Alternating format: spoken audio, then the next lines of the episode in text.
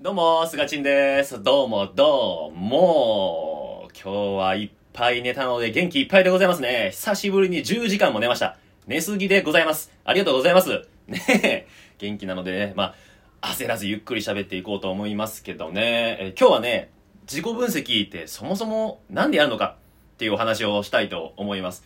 ねえ、自己分析みんな大事だねとか、やった方がいいよねっていう風に思ったりしません？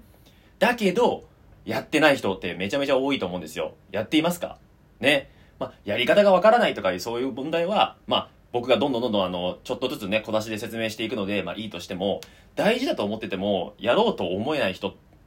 が、多分やらない理由って、そもそもなんでやった方がいいのかっていうのを明確に理解していないからだとも思うんだよね。まずその自己分析っていうのは、その就職活動のためでしょっていうパターンがあると思うんだけども、僕個人としては、その就職活動の自己分析って、あれあくまでも、その企業に対しての自己 PR のための自己分析だから、ちょっと軸が違うんだよね。要は自分の中の、あの、相手のニーズにマッチする部分を提供するみたいなとこだから、だから自分のためではないんだよね。就職活動の、まあ、自己分析は自己 PR、要は相手のためであって、僕が言うその自己分析をやるための目的っていうのは自分のためなんですよね。で、その自分のため、じゃあどういう自分のためなのって話なんだけども、もう超簡単に言うと、自分の欲欲望を正しく知ること。うん。それをすると、もうストレスが減りますよっていう話なんですよ。だから自己分析やった方がいいの。要はもう自分のためだけにやった方がいい。だ別に周りのためにとか考えなくていいから、自分が生きやすくなるために、ストレスを減らすためにっていうだけで、えーやる必要があるかなっていうふうに思います。そうなるとさ、自分が生きやすくなるためにストレスを減らす。そういうの絶対みんなそうしたいじゃん。自分が生きやすくしたいなんか、生きにくくなりたいなんか思わないでしょ。俺もめちゃめちゃストレス溜めたいんだよね。うん。もっともっと自分をね、苦しめたい。死ぬぐらいストレスパンパンにして、もっともっと生きにくくしたいんだよね。いないからね、そんな人。いたらごめんなさい。いたらすいません。僕とちょっと価値観が合わないかもしれないです。でもやっぱそのストレスなくしたいとか、あの、楽しく生きたいっていうのは、もうみんなそうだと思うから、あの、そのために自己分析っていうのはした方がいいんですよ。ここを明確に分かった方がいいと思うんだよね。例えばさ、よく言う、なんだろうな、まあ、付き合う条件、彼氏の条件、なんだろう、価値観が合う人とか、友達、価値観が合う人と一緒にいると楽しいよねってあるじゃん。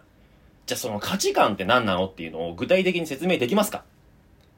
なかなかできないでしょこの価値観の説明っていうのをね。そう。で、自分と価値観が合う人が、えー大事って言うんだったら、まず自分の価値観がどういうものなのかっていうのを具体的にわからないと、マッチングしないわけですよね。自分の価値観がね、うーん、価値観はわかりません。I can't understand みたいな感じの状態になったら、相手の価値観が合う人なんか見つけられるわけがないじゃないですか。ね？ってなると、まずは自分の価値観っていうのを明確に分かれば、俺はこういう価値観だから、こういう人と価値観が合うんだなっていうのが明確に分かる。つまり、えー人付き合いも上手くなるし、えー付き合う、お付き合いもするのが上手くなるっていうことなんですよ。うん。だから、正しく自分のことを理解していくと、えー何事も、まあ、うまくいきやすくなるかなっていうふうに思いますね。うん。だから自己分析っていうのはちゃんとした方がいいよっていうお話でございました。まあ、これからね、えっ、と、僕もこの去年1年間は自己分析にずっと時間をかけてきましたし、自己分析の本5冊ぐらい読んで、まあ、読んだだけじゃなくてね、本にもう4冊かな ?4 冊も、えっと、めちゃめちゃ殴り書きもしてきたし、まあ、あとは携帯のメモ帳もね、パンパンに書いていってるんで、まあ、それのね、あの、具体的な方法とかも教えていけたらいいと思いますのでね、ぜひあの、自己分析、えー皆さんしていきましょうじゃあ、バイバイ